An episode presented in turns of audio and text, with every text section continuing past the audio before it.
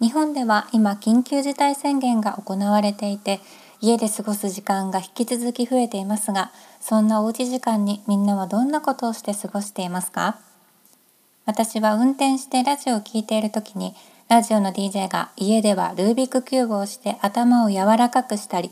新しいゲームを買って家族で過ごしているなんて言っていました。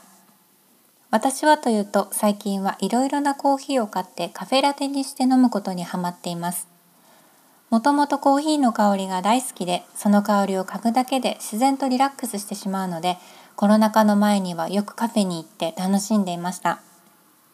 特に苦味のあるコーヒーより軽くて甘いカフェラテが好きなのでエチオピア産のコーヒーに砂糖や牛乳を入れてよく飲んでいます。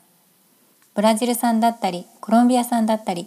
世界にはたくさんの美味しいコーヒーがあるので気分に合わせて選ぶのがとても楽しいです。